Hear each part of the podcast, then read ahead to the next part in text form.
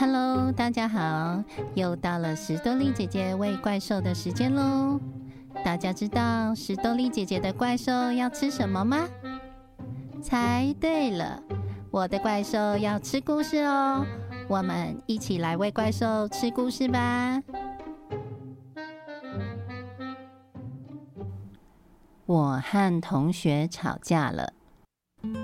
我和隔壁桌的同学曾经非常要好，曾经一起上学，一起放学。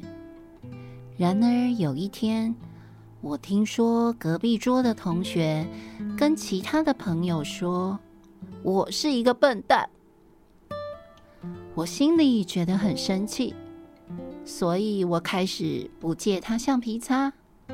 隔壁桌的同学也开始不借我彩色蜡笔，而我因为心里很生气，我骂了他。没想到隔壁桌的同学居然对我吐了口水，然后我就朝隔壁桌的同学身上打了下去。隔壁桌的同学他也用书丢我。于是我找来我的一群好朋友，而隔壁桌的同学也找了他的好朋友们。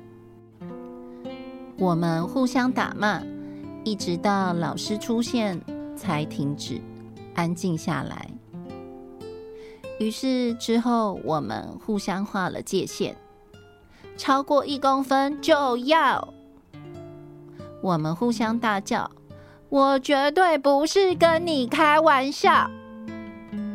结果那年夏天，我们就一直互相距离好远好远，时间就这样过了。接着居然下雪了，我一个人上学放学的路上，只有雪花陪着我，没有人跟我聊天。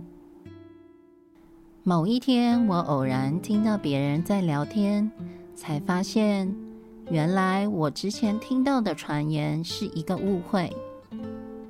可是我不知道怎么办。我们还在吵架，我的心里很难受。我偶尔在上课的时候，我会偷看他，我心里很懊恼。我抓抓头。我看到他都不理睬我。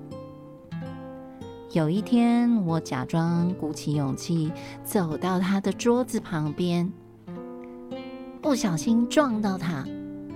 呃，那个，我跟你说，其实我好像误会你了。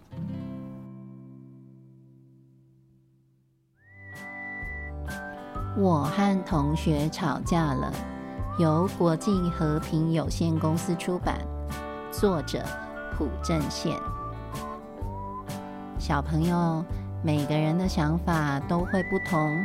如果你的好朋友跟你吵架了，你有什么好方法可以跟他和好吗？